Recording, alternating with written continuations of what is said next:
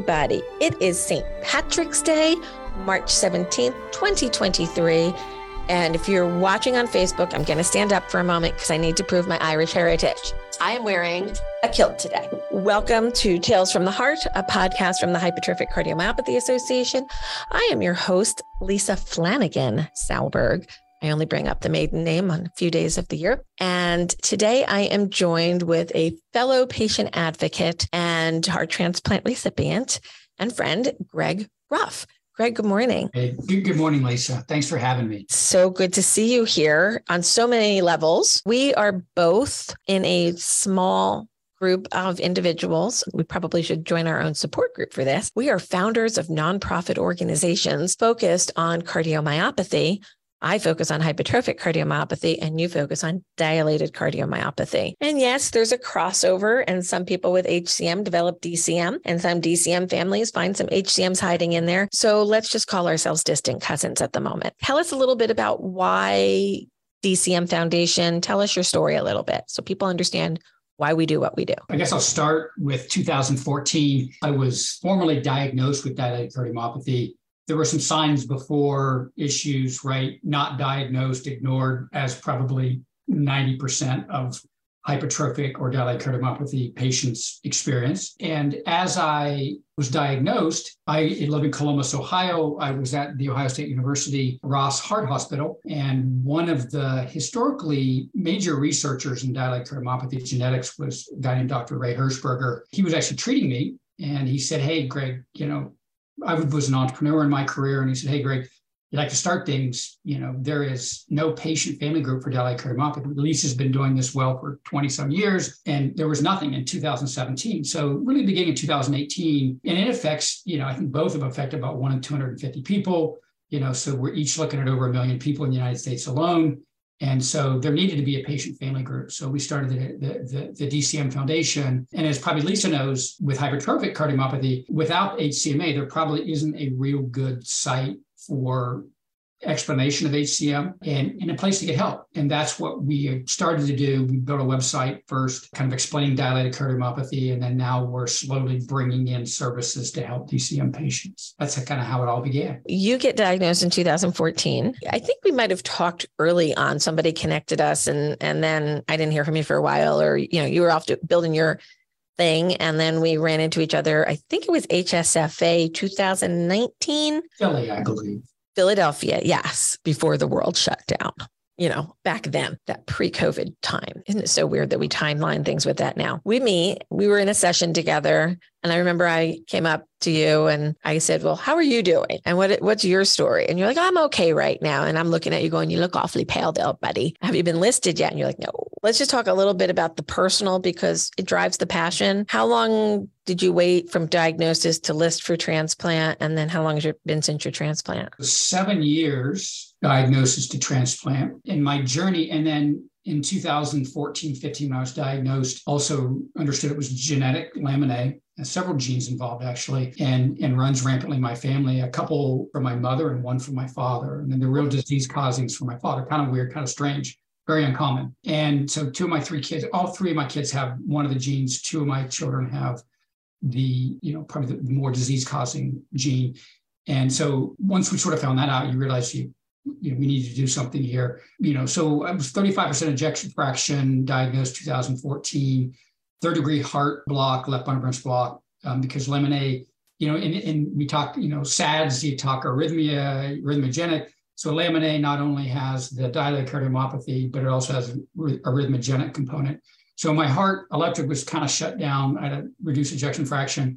I kind of hung there probably till 2017, 18. And at that point, my ejection fraction popped down to 20%. It's a pretty precipitous drop. Mm. And the electrical activity, I mean, I lost all device, beat my heart every beat, and started developing more and more VTAC, ATAC, PVCs. And so, you know, rhythmogenically, it was, it was, it was a real issue. So the last couple, last three years before the transplant were pretty much uh, boxing off the back of your heels in the 12th round, survival type of thing. Uh, I've been there. Yeah. So listed for transplant, not really until early May 2021 and July 15, 2021.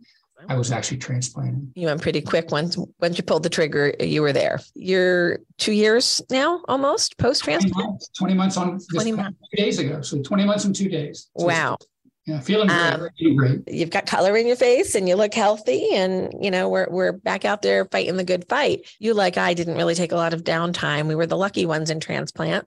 We bounced pretty quickly back. Yeah. And now we're here with these new hearts and a mission to find other hearts. I'm really excited to be part of an initiative that that you spearheaded and I want to talk a little bit about the consortium and um, I want you to tell me a little bit about like what you were thinking and why a consortium and why partners. Again, thanks for having me. And, and again, I with heart transplant want to thank my donor donor family. I've not been in touch with them. I've reached out a few times, but you know, I was talking to a transplant patient yesterday, and you know, you, you forget your gratitude over time. It starts waning, and that's one thing I got to keep reminding myself is the, the, medical team, my family, friends, and then obviously the donor and donor family. So a, lot of gracious there. So when we started the foundation, started talking to a number of researchers, biopharma companies that were looking into therapies or to, to further research in dilated cardiomyopathy. And the two things we learned is that most biopharma companies, most researchers will look at all types of cardiomyopathy. They may be looking at a, a DCM gene therapy, HCM, arrhythmogenic, uh, LVNC, restricted, whatever. So it, it tends to be in the medical world where they're going to they're going to look at solutions uh, on an individual basis. They're they're tending to look at multiple solutions. Pause there for one second, because not all of our listeners are familiar with some of these other disease states. So we're going to take a moment to do a little brief education on the types of cardiomyopathies that there are. So if you're listening to Tales from the Heart, you know hypertrophic cardiomyopathy, thick, stiff heart muscle can have multiple presentations, apical, mid cavity, outflow tract obstruction, no obstruction. You could be gene positive and phenotype negative, normal heart still. That's hypertrophic. Dilated cardiomyopathy can be a consequence or a burnt out form of HCM, or can be an independent disease state with either genetic or environmental causes that make the heart walls thin and lose the ejection fraction. Where in HCM, we have a super normal, stiff, thick, collapsing, powerful heartbeat. In dilated cardiomyopathy, it is a little a little push of the heart and it's lost its muscle and we need to get that muscle back. To be bigger especially the left ventricle. You dilate out the left ventricle instead of thick and small and stiff it's bubbled out like a balloon that's been stretched too much. So we're the balloon you can't blow up in hcm and dilated is the balloon that's been blown up too many times and has gotten weakened walls. Um, that that would be like on you know the board exam if you're taking it for cardiology only kidding. So then there's arrhythmogenic right ventricular cardiomyopathy, also known as right ventricular dysplasia, where the right ventricle gets very fatty and infiltrated with that, and we lose muscle in the right side, causing a lot of arrhythmias. Non compaction or LV non compaction is a little bit more like HCM, but not quite like HCM because the walls are like spongy and they have these trabeculae in them and there's room for clot and it can look like HCM and some of the genes cross with HCM and some of them cross with DCM. And we're still working out those non compaction folks. And we have a lot of them within our HCM community. Then there's the arrhythmogenic diseases on their own. So the channelopathies, which some will argue are cardiomyopathies and some will say aren't cardiomyopathies. We include them. We're inclusive, we're not exclusive. So these are when the electrical system is abnormal, like long QT syndrome, Brugada syndrome, and other syndromes that impact the, the conduction system of the heart. How'd I do, Greg? Perfect. That's okay. So now we know the diseases that we're talking about that fall under the umbrella of genetic cardiomyopathies. Yeah. Continue. And we and we found that you know, especially biopharma companies, if you look at their pipelines, will include many of these. Uh, the second thing is I asked, you know, how could we be helpful to researchers to, to, to you know, clinical trials for biopharma companies? Everyone came back and said, you know, there's a lot of genes involved in, in cardiomyopathy. I think we'd probably say, you know, and it's changing, it's moving, it's growing. But you know, we use 55 to 75 genes. We, you know, probably there's probably 70, 75 genes involved. uh, with all the different cardiomyopathies.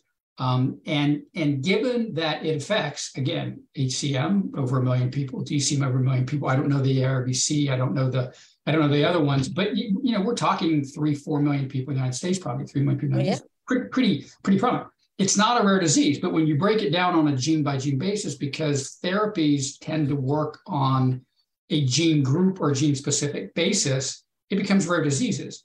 And they said, you know, what always slows and inhibits our development of research and also therapies is there aren't enough people that have identified with a certain gene that would like to be uh, would, would willing to be in a research study or clinical trial, which is important. And so we decided the best way to attack this is to say. So I looked and said, okay, I want to, I want to, my kids, other people's kids, other people's, right? We, we want to speed the development. And if they're saying the choke point in a lot of time frames is, is the identification and participation of specific types of cardiomyopathy, especially genetic cardiomyopathy patients, we need, you know, we need to help. And so that's when we decided about 14 months ago, 15, 16 months ago, to work with all the different cardiomyopathy groups in the United States and create the Genetic Cardiomyopathy Awareness Consortium, um, which we just launched last week uh, and obviously, you know, includes Lisa HCMA, big supporter, and, and I think DCM and seven other groups. We can talk about that, the groups later.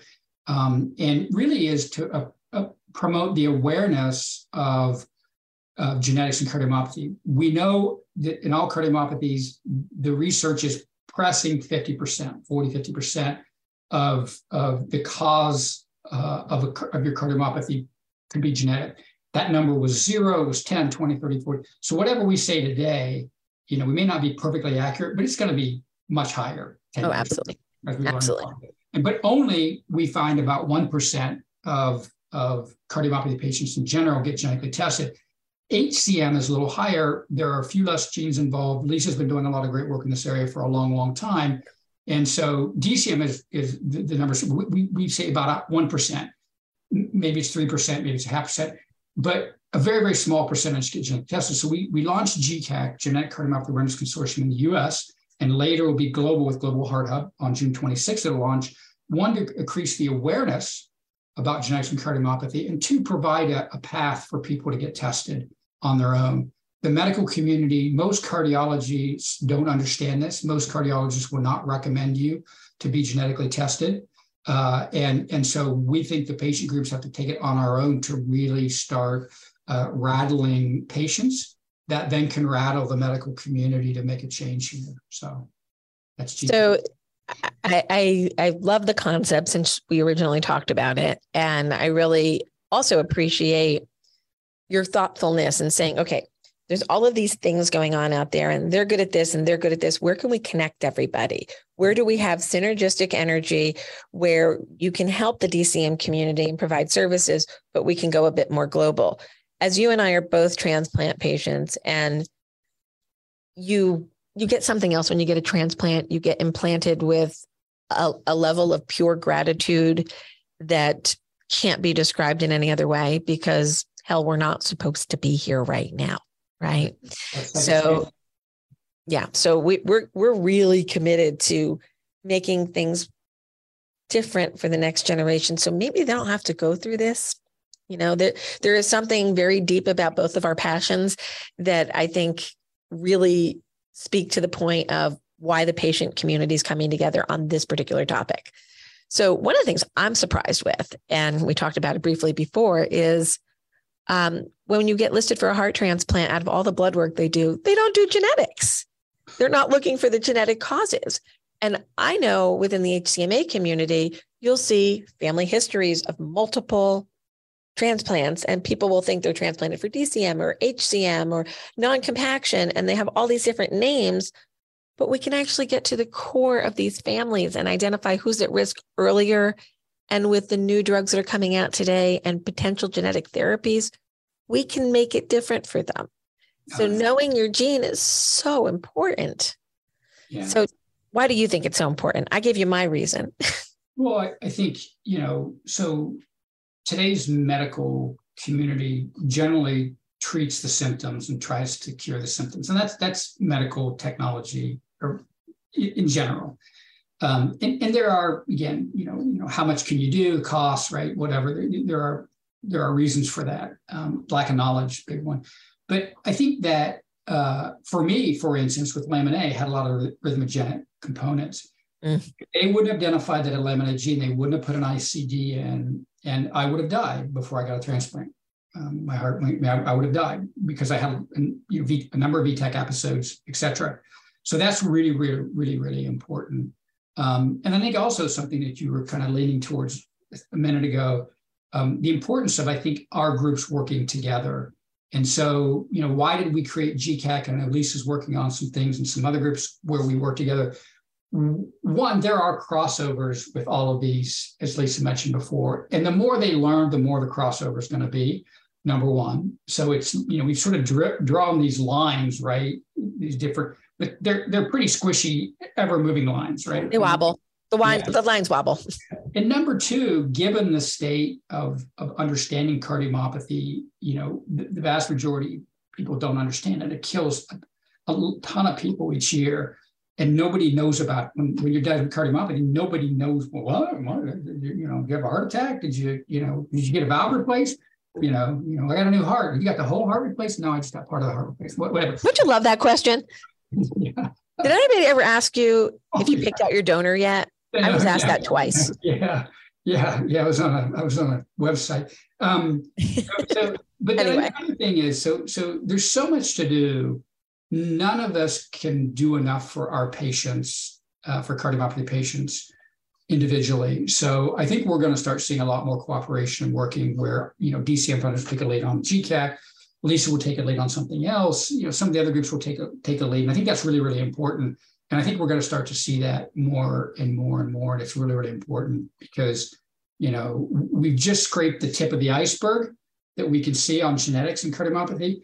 And then our services to be able to provide to cardiomyopathy patients and family members, there's a long way to go. And we're going to have to work together on a lot of things to, to, to, to even come close to fully servicing patients and families. So the services to patients, I think, in the space of genetics is first to, to understand the gene, help families educate their own family members about why genetic testing in our family is important. And, you know, I started today tongue in cheek with my, you know, St. Patrick's Day greeting to all, but my HCM came from Ireland.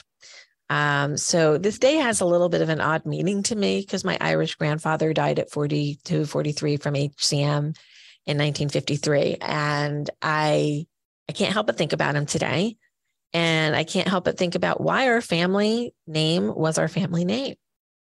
Uh, I am descendant from the Hart family in Ireland, H A R T. So they used to name you for what you were known for as a family. So how far back does HCM really go in my Irish roots? I don't know. We we, you know, potato famine, we ditched, we came to America and that's pretty much it. I don't know any family members that are left in my genetic line in in in Ireland. But you might be out there. And if you are, call me. We'll talk. Um, and I'll get you a gene test to see if you have a myosin binding protein C mutation um, because that's where it came from. But if we knew more and we can help our cousins and our siblings and the rest of our families understand genetic testing, it can actually save lives. I'm going to lean into a story we told on HCM Awareness Day this year, and it's Jillian's story. And it's a cautionary tale. I'm not going to belabor the entire family history. You can go back to their YouTube channel, watch the legislative briefing, the first half an hour. You'll, you'll, you will hear Jillian's story in detail. But there was a family member diagnosed with HCM. There was a long period of time between that and that family member's father needing heart surgery for something that now we know was HCM, but they didn't think it was. Went to a low volume center, did not survive the surgery. Aunts get diagnosed, mom gets diagnosed with AFib, like not really HCM, but something's going on with the heart but there's such a delay to talk about it as a genetic disease in the family that by the time they find that Jillian has a murmur and has developed disease, doesn't just have the gene, but has developed disease, the timeline from their identification to her death was less than 60 days. So there wasn't time to get her therapy on board. And she died at 17. And that will, it's coming up on a year. It hasn't even been a year for this family. And they shared their story with us in February. So we're grateful to her mom, Amy, and family for sharing that story. It's painful, but there's so much we can do if we talk about genes within families and no harm, no foul to other family members here. They didn't know that they should be sharing this information. They didn't know it could have significant consequence like this. And we all feel a little genetic guilt when we hand down HCM. Um, it's way better to feel a little bit of genetic guilt for handing down a gene than not telling them that it's there if you know. Yeah, than going to a funeral. Going to a funeral or multiple funerals in some families. So we want families to meet, be whole. And I keep going back to that st- statement. I want families to be whole. My family's not whole. My family's broken. I've lost members too young, which have devastating impacts that go beyond a funeral. There's a hole in the family forever. And there are wounds, there are generational grief, there are moments of profound sadness in these families. But we're at a moment where all of that baggage that we've been carrying is turning into hope that it doesn't have to continue down this path. I'm getting emotional, but we can stop things potentially. Look, can I ruin my makeup? We can stop things. And that's why the consortium is so important. It's it's families, it's wholeness, it's getting there in time. So why is it important to you? What what's your family passion? You talked about your daughters being affected. What are your hopes for the future? Yeah. So, you know, right now there is no 100% cure for cardiomyopathy. Any of it. Yeah.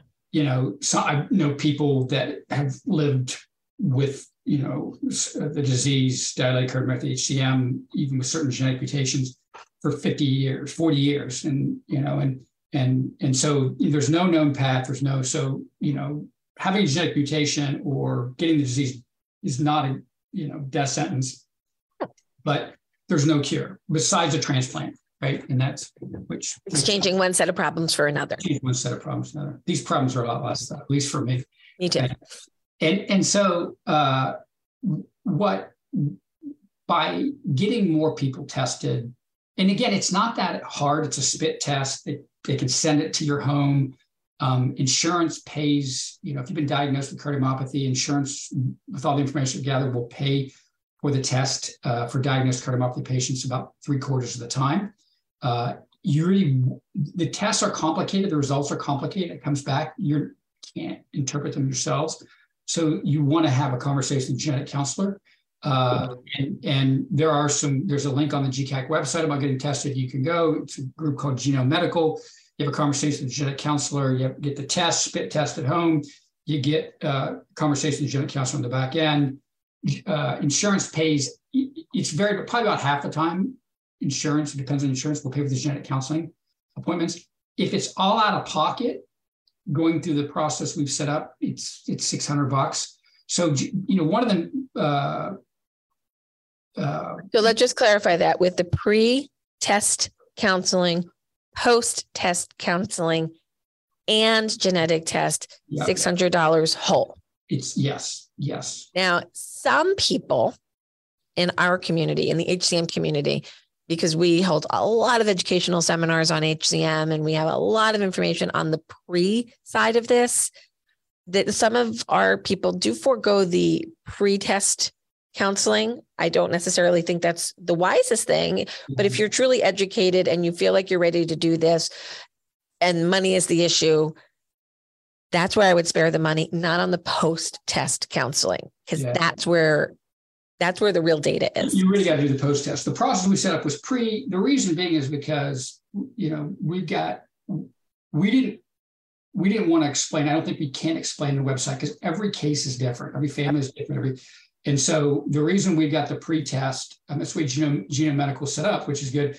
But like there are, should I get tested? Should I, you know, uh, mm-hmm. uh, we thought that was best because I, we don't think we can accurately explain to folks because yep. every case is different. Even if you have cardiomyopathy, DCM, HCM, OVNC, VRC, right? Uh, yep. You know, even within those groups, every case is different. Family history, your medical history, things like that. So yeah, so you can do. So it's still not, but the, the reality is it's still not. People think it was tens of thousands of dollars. It's a spit test. They'll send it to your home. You know, if you have a cardiomyopathy, um, you're spending a ton of money if you have insurance, you're probably maximizing your out-of-pocket deductible every year, right? It, it's it's an expensive disease. It's not good, but genetic testing is not difficult and it's not expensive, and and and so everyone, I think everyone should do it. So I've always thought it was strange from the onset of genetic testing that we talk about the price of genetic testing differently than we talk about other things we pay for in healthcare. You know, getting an echocardiogram, which we do a lot of, you know, is a billable rate of about fifteen hundred bucks. Right. But you, what you're negotiated out to pay based on your contracts and your insurance access, copays and deductibles is typically a lot less than that. And the same can be true for genetic testing. Um, and I, I am a bit fascinated that every talk that I've probably been to on genetic testing since the early 2000s, where this is what it does and this is how much it costs. I never heard that in any other talk. We didn't talk about this is an MRI and this is how much it costs. Yeah, and the medical doctors I talked to, like, God, people can't pay four or five hundred bucks. I mean, now when you go to a, a large heart failure institution, they'll charge like a facility fee to walk in. There's like a two hundred dollar facility fee lots of times to walk in the door. I mean, that's to walk in the door. And so uh, it's inter- it's interesting. This is really treated differently, and it's really under a microscope. And and I don't understand why. Uh, maybe because it, they haven't done it for 50 years and it's not that widely accepted yet. Uh, not sure why, but it is treated much differently. Uh, and and I've had 100, 200 conversations about that. And we can't. you and I get a lot of blood work because we're transplant patients. And like we get blood work, it's expensive. Like it's, it's a couple hundred bucks every time I go for a blood draw and I get I get testing but I've never ever heard anybody talk about why they should or shouldn't pay for a particular blood test to see what's inside of my body.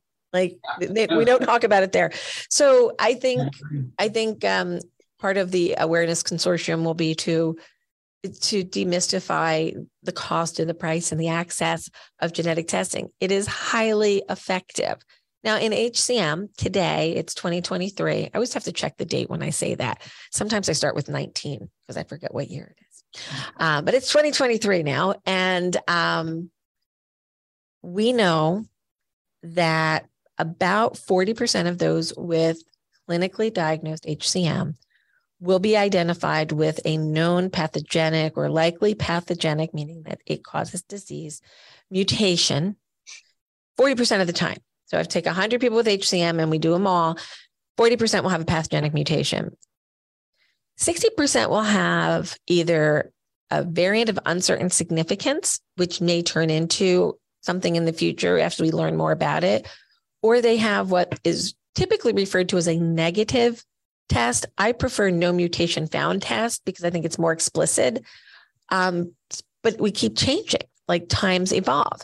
If you asked me a couple of years ago, or maybe even listened to an early Tales from the Heart, you would have heard me say 50 50. Well, two things have happened. HCM awareness has grown and more people are doing genetic testing, and some of them may not really know HCM that well. So maybe they're ordering the wrong panels and they're getting blanks, or they're it's not really HCM, it's really LVH from hypertension, or there's some other disease process going on. But when you look at the actual centers with the high referral population and the clean diagnosis, it's now like 40, 41, 2% that you're getting a hit on. And that's a pretty good number for today in genetics. Um, you know, we we didn't figure this out that that long ago. So we're still evolving and there'll be more genes. But if we don't get organized about raising awareness and getting access to testing and bring those numbers up and get the whole community out there testing, we're never going to know what the real numbers are. No, agreed. They're not perfect. The results aren't perfect, and and the knowledge is changing. But um, you know, if you know you if you were tested and, and you know, you, you, just should know what's causing it, right? and It may come up as a, a known variant, disease causing variant. It may be a variant of insignificance. Like we've seen this around. It seems to to to be in patients that have developed this this you know type of cardiomyopathy, um, um, or you know you get no gene identified, but you know there's a family history. There's something going on they just haven't identified yet. So so that's why it's very important also to have a conversation with the genetic counselor on the back end because it, the results are confusing. They're not perfect. They're getting better, uh, but but because you identify positive or negative doesn't mean identify positive doesn't mean you're going to get the disease. I, I have three gene mutations associated with dilated cardiomyopathy. My sister is two years older, has all three of the same genes. Nothing. She's fine. You get a little, you know, a little arrhythmias here and there, but but like she's, you know, she she's she's fine. So because that's important, you come up with a positive variant. Doesn't mean you're going to get the disease. It means you're more likely to get the disease. On the other hand, if you you know you see HCM, DCM, whatever running in your family and and you get a negative or a non-variant or you know a non-positive doesn't mean there isn't a genetic play. It's just things they haven't figured it out yet. They haven't discovered yet and they will at some point. So you probably need to treat it like genetics and and get people in your family tested and things like that. So it's really really important. And i for my kids understanding that there that gene is in play they're getting tested they're getting ecgs holter monitor uh, uh, they've even done a cardiac MRI through a, research program uh, for free, uh, you know, and an echo. So if, and you talked about that that young woman that unfortunately had had passed away, um, we can catch it very on, very early on and start the appropriate drug therapies uh, or uh, put an ICD in uh, to prevent sudden sudden you know car- sudden cardiac arrest or sudden death. And so that's really really important that you identify to save your own life. Lamin, if I didn't have an ICD, I would have died, right? Uh, my family, catch it early. Because if you catch it early, especially even without genetic complete solutions being, there's drugs like Entresto that have changed. There's drugs coming out with a lot of companies now that myosin that, inhibitors and myosin activators. Yeah, We're on the opposite side of the same drug. Yeah, may not cure all the disease, but may take you to live a very long and healthy life with the disease. So, so it's important that drug therapy starts as early as possible because the more your heart is damaged, the further along disease. I believe personally, I'm not a doctor. There's a less that they can do. Um, once your heart is damaged, it's it's it's it's pretty far down the road. One, you could die, and two, there's less that they can do from a therapy standpoint. So, uh, very very important that you catch it. So, I, I keep going back to root. Oh, you have this. So sorry. Yeah, I've got mine. Oh, there you go. You got a shamrock. I'm so happy for you. Didn't wear green today, people, but you know, we'll let him go. He's got he's got a little green there. So, you know, we're both talking about, you know, why genetic testing for an individual family is important. And I know the value in my family, you know the value in your family. But why are registries important to collect multiple families and multiple experiences because we are all ends of one. Like we, we're our own story. When we put us together, what happens? Yeah. So, so I think that again, one of the biggest problems that I think researchers and biopharma companies have is identifying patients with a certain genetic variation, certain background, certain medical history. Um, and it's in it, it has stalled, it has stopped, it has delayed a lot of research projects, a lot of clinical trials. And so a registry is really important where a researcher or a, a, a clinical trial about can go and say, hey, you know, if you have to consent, all your information always is private, it's protected by HIPAA. That's one thing. So you never have to worry about that. The second thing is, though, is you can consent to say, hey, if a uh, researcher or biopharma company has some potential research uh, program or clinical trial that meets my medical criteria, I would allow them to reach out to me. Right? That's that's what you do. And you don't agree to be in that clinical trial. You just agree to have a conversation about learn about it. Yeah. Learn about it, which is really important. And so, you know, we have to get bigger and bigger registries, given the number of genes we talked about, given the number of therapies you know that are potentially under development we've got to make it easier. We've got to we've got to for the researchers and the biopharma companies to identify a number. So again you take you know 70 genes probably let's use the name 70 right? That's going to change in cardiomyopathy in general. Um, you, you started with three with us and now we're up to like 30. Yeah, we're probably 40. I mean, so so it's it's uh, it's really really important that people get on a registry uh, so they can get into research studies and potential clinical trials. Um, that is going to speed the advancements of, of potential cures for this disease. So one of the things I just thought about synergistically here is we've just launched our new HCM Nest project, which we're doing a push out of information. So after somebody's contacted us for an intake, they'll then get a communique either through text message, email, um, text message, email, or app. I forgot there's three ways to get it. Um, we're going to be sending follow up information. A lot of people have been asking me over the years, can you take everything that you just said to me and write it in an email so I have it for later? And you say, no, I don't have time. So we've created a way to do that. So every time we finish a talk, we're going to send you out some information. And we could actually put a link to the consortium into our nest. So team who's listening to this, um, remember to add that to Nest so that every time we're talking to somebody, we're engaging them. So they'll not only be able to participate in the registry and hear things about genetics through your connection and through the consortium connection, but they're going to also be able to consent for research within the HCM patient journey registry, which will also cross over and we'll be working together. So you will definitely not miss opportunities or ideas or information if you're in HCMA and in the consortium. We will put that together. So you're you're going to stay aware. And over the next I'm going to say three to four years, things are going to start moving very quickly here. It's, it's already happening in HCM.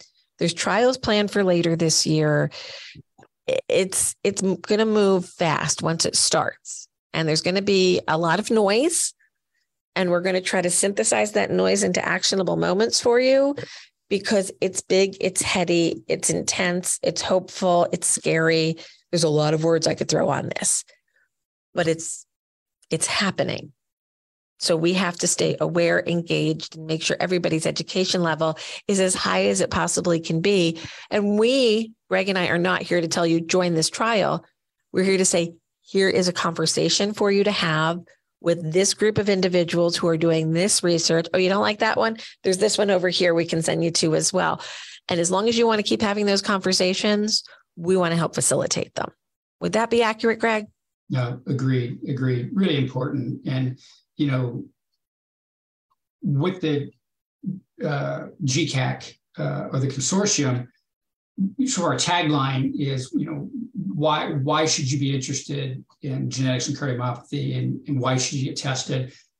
We do it for myself. Do it for yourself, potentially for better treatment, potentially mm-hmm. to your my family, right? Save mm-hmm. save save potentially your family members' lives um, or help them get the proper treatment. And the third is, uh, and I'm forgetting the third, whatever, my, myself, my family, uh, my legacy. The third is my legacy, which is, I think we all, none of us are going to live forever, right? We kind of have a 100 year expiration tag at best, you know, maybe a little more, most of us less, right? I don't know that I want to hit 100. I got to look at harsh by then. I'm, I'm not going there either. But I, think wouldn't wouldn't all of us like to wake up every morning and say, you know, your legacy is that you were part of help saving lives of other HCM, DCM cardiomyopathy patients. And so do it for yourself, do it for your family, do it for your legacy. Give back to this community that needs your help. Uh, and, and, and, and your legacy will be that you were part of the pioneers to help create solutions that will save many, many lives. That, that's that's just hugely important. That's that's what I want to be known for. You know, that's what I want to be known for. So, I, I have been living that that mission pretty much every day.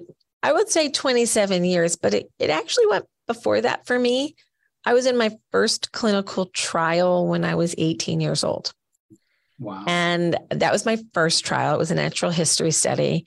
And then I consented to, you know, echo studies and I consented to stress tests and VO2s for research.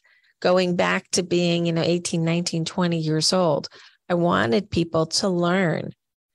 I would walk into a hospital and they'd hear my murmur from across the room and they're like, Can we bring in the medical students? Yes, yes, you can.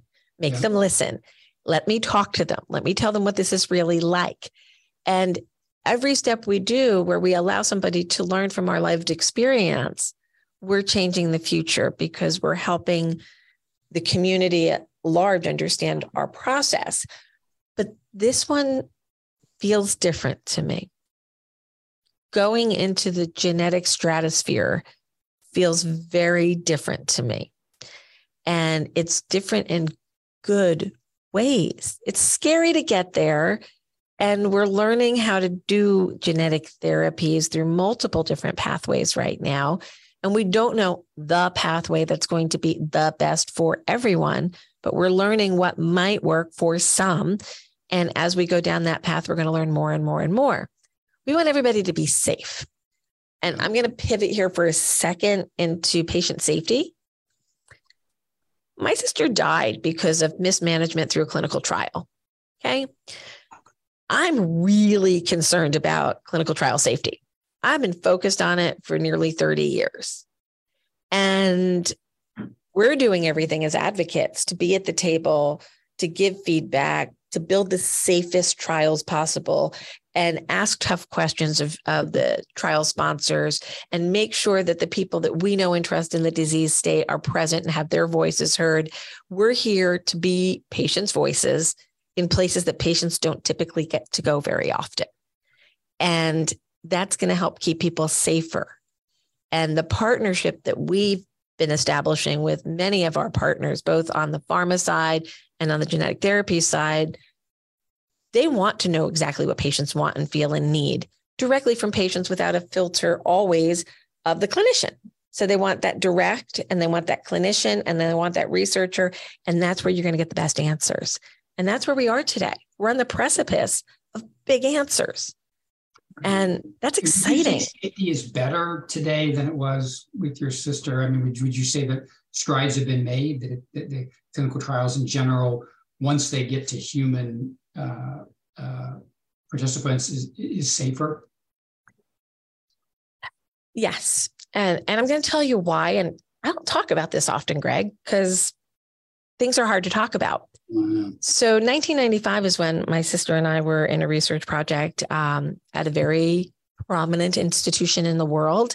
It was actually at the NIH. There was a not great researcher, I'm just going to call him, and he kind of was fast and loose with the rules documented. I got all the documents here to prove what I'm saying. It's been reported in the Wall Street Journal, the New York Times, NBC Nightly News, CBS News. It was everywhere in 95, 96 when it broke. They made mistakes and they admitted it. In 1996, there was a great deal of change in human subject research. And a lot of it came because what happened to my sister opened up eyes. And internally, they went, wow, we don't have enough protection here and the policies were changed. If you go back in patient safety and clinical trials and look at when regulations changed, a lot of stuff changed in 1996. What you don't see on it is my sister's fingerprints, but they're there. And she helped create a safer world for everybody, not just cardiology patients.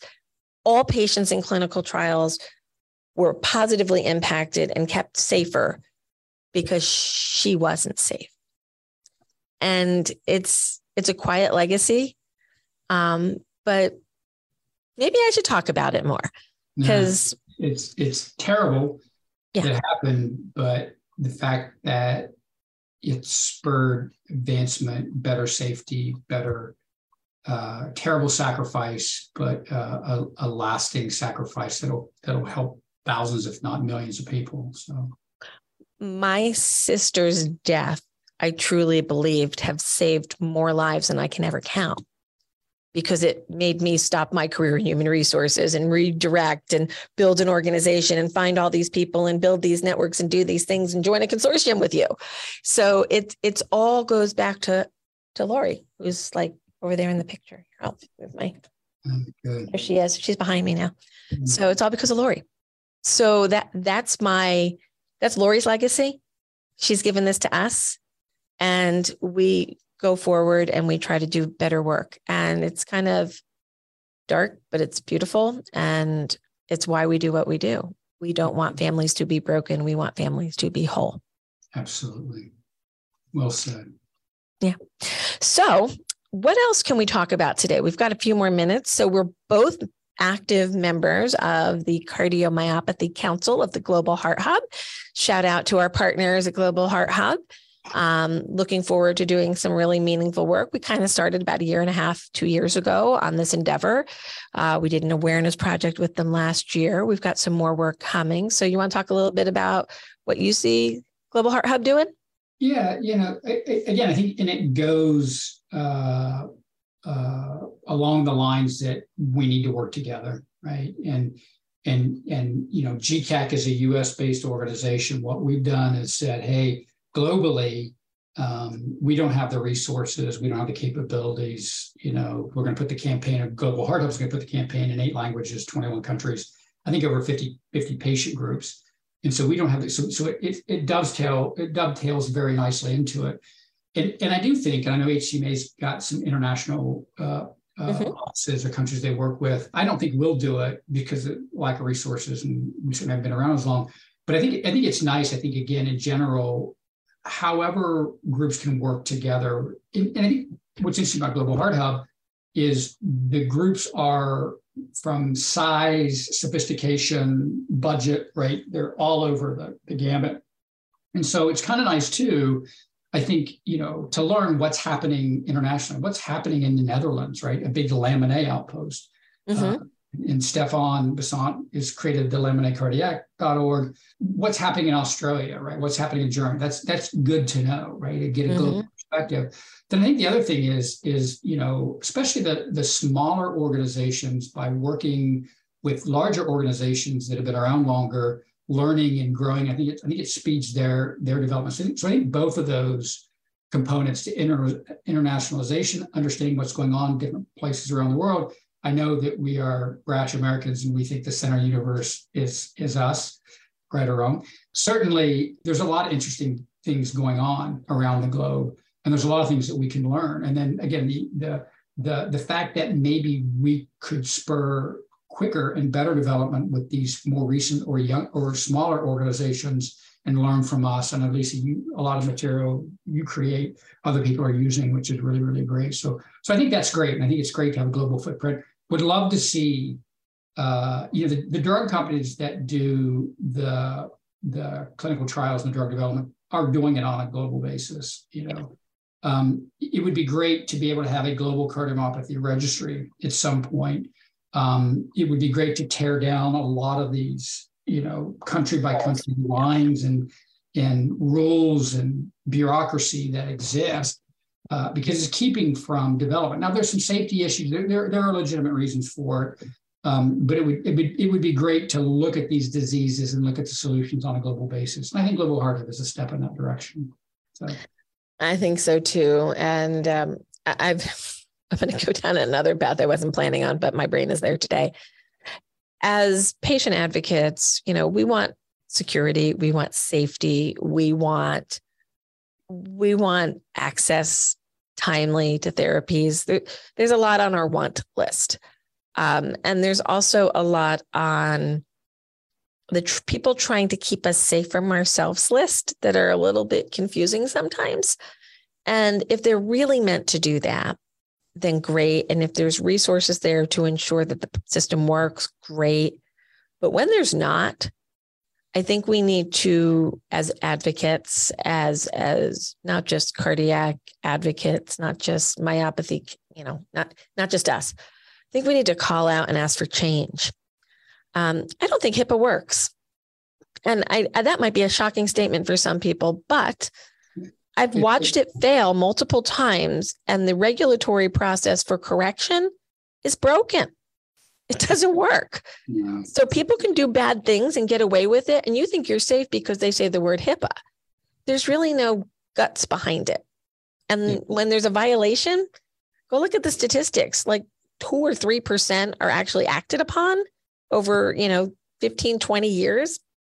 Yeah. And it creates a lot of barriers and it created, you know, the old partner from one of my businesses that I was in, and she used to always say, it's the juice worth the squeeze. And that's a situation where it's a good idea, but in in reality, does it create more impediments to success than it does than it, than it you know and I don't, I think, I think, I, I don't know enough. I'm new to this, but yeah, that, that's an issue. And I also think issue too, Lisa, and we talked about this, we talked about this earlier, mm-hmm. you know, the, the science and the technology, and this always happens, is outpacing our ability to govern it or to put rules in, right? Because it's, the changing the way clinical trials are done, changing the way drugs get approved, right? We saw what happened with COVID, what used to take 20 years to 16 months or whatever, whether you're a fan or not, but, but they were able to get too, too, quickly. Why can't we do that more with other other drugs and, and keeping them safe? And it's just all about, I think anytime you you have extreme advancement in technology and science, it's really, really hard for regulatory groups to keep up because it's always a lagging factor. Funding is always an issue uh, and again, people, the vast majority of human beings just don't like to change their habits and the way they do things. That's that's that's human. We do it because we do it. And that's how we do it. Got yeah. and that way yesterday, and we're going to do that way today, and we want to do that, and, and we're going to fight doing it a different way. I don't really blame the government. I don't really blame anybody. I think that it's going to be indicative of any situation, but clearly things are moving so quickly, and the regulators keep up with proper regulations while also not impeding the progress. That's it. Is a tricky balance. It's a tricky balance, right? That's it's a tricky balance, and I don't, I certainly don't have the answers. I don't have the answers, but I can certainly point to where there are cracks in the facade. We need to get some plaster on those cracks or we need to just take down the whole wall and rebuild it. It's really hard to take down a wall and rebuild it. It's probably easier to find corrections or align resources where it can do the most good. But I think as a patient who has benefited with her life because of clinical trials and research. And as one who has as well, I think we see the value in speed of development. I get a kick out of the fact that, and I'm going to out myself on age on this one. I was created in time for the first heart transplant to have ever taken place in the world successfully because the first one was actually done in Mississippi. Most people don't know that. And the person died. And then Christiaan Barnard did it in South Africa and then Shumway in, in Stanford. The first one was done in December of 1967. I was not quite born yet, but I believe that I was created around that time. And I was born in August of 68. And by that time, the first transplants had been done and the technology was moving forward. Meanwhile, I'm just this little kid living in Rockaway, New Jersey, living my life, doing my thing, get diagnosed with HCM, live my life. And by the time I needed a transplant, technology had caught up. It took it 47 years to get there to be as good as it was for me to go in one day and come out 12 days later and get back to my life. That's amazing. That is amazing that it happened in my lifetime for my life. And it's speeding that, you know, that that it's the curve is just is speeding and we're going faster and faster and we're getting better and better but we can't break we can't make people unsafe and we can't hinder development Agreed. It's it's tough, and I do think patients have a role. The Patients that are listening, I think look what happened with AIDS, and when p- people started jumping up and down and saying, you know, we need help, we want help.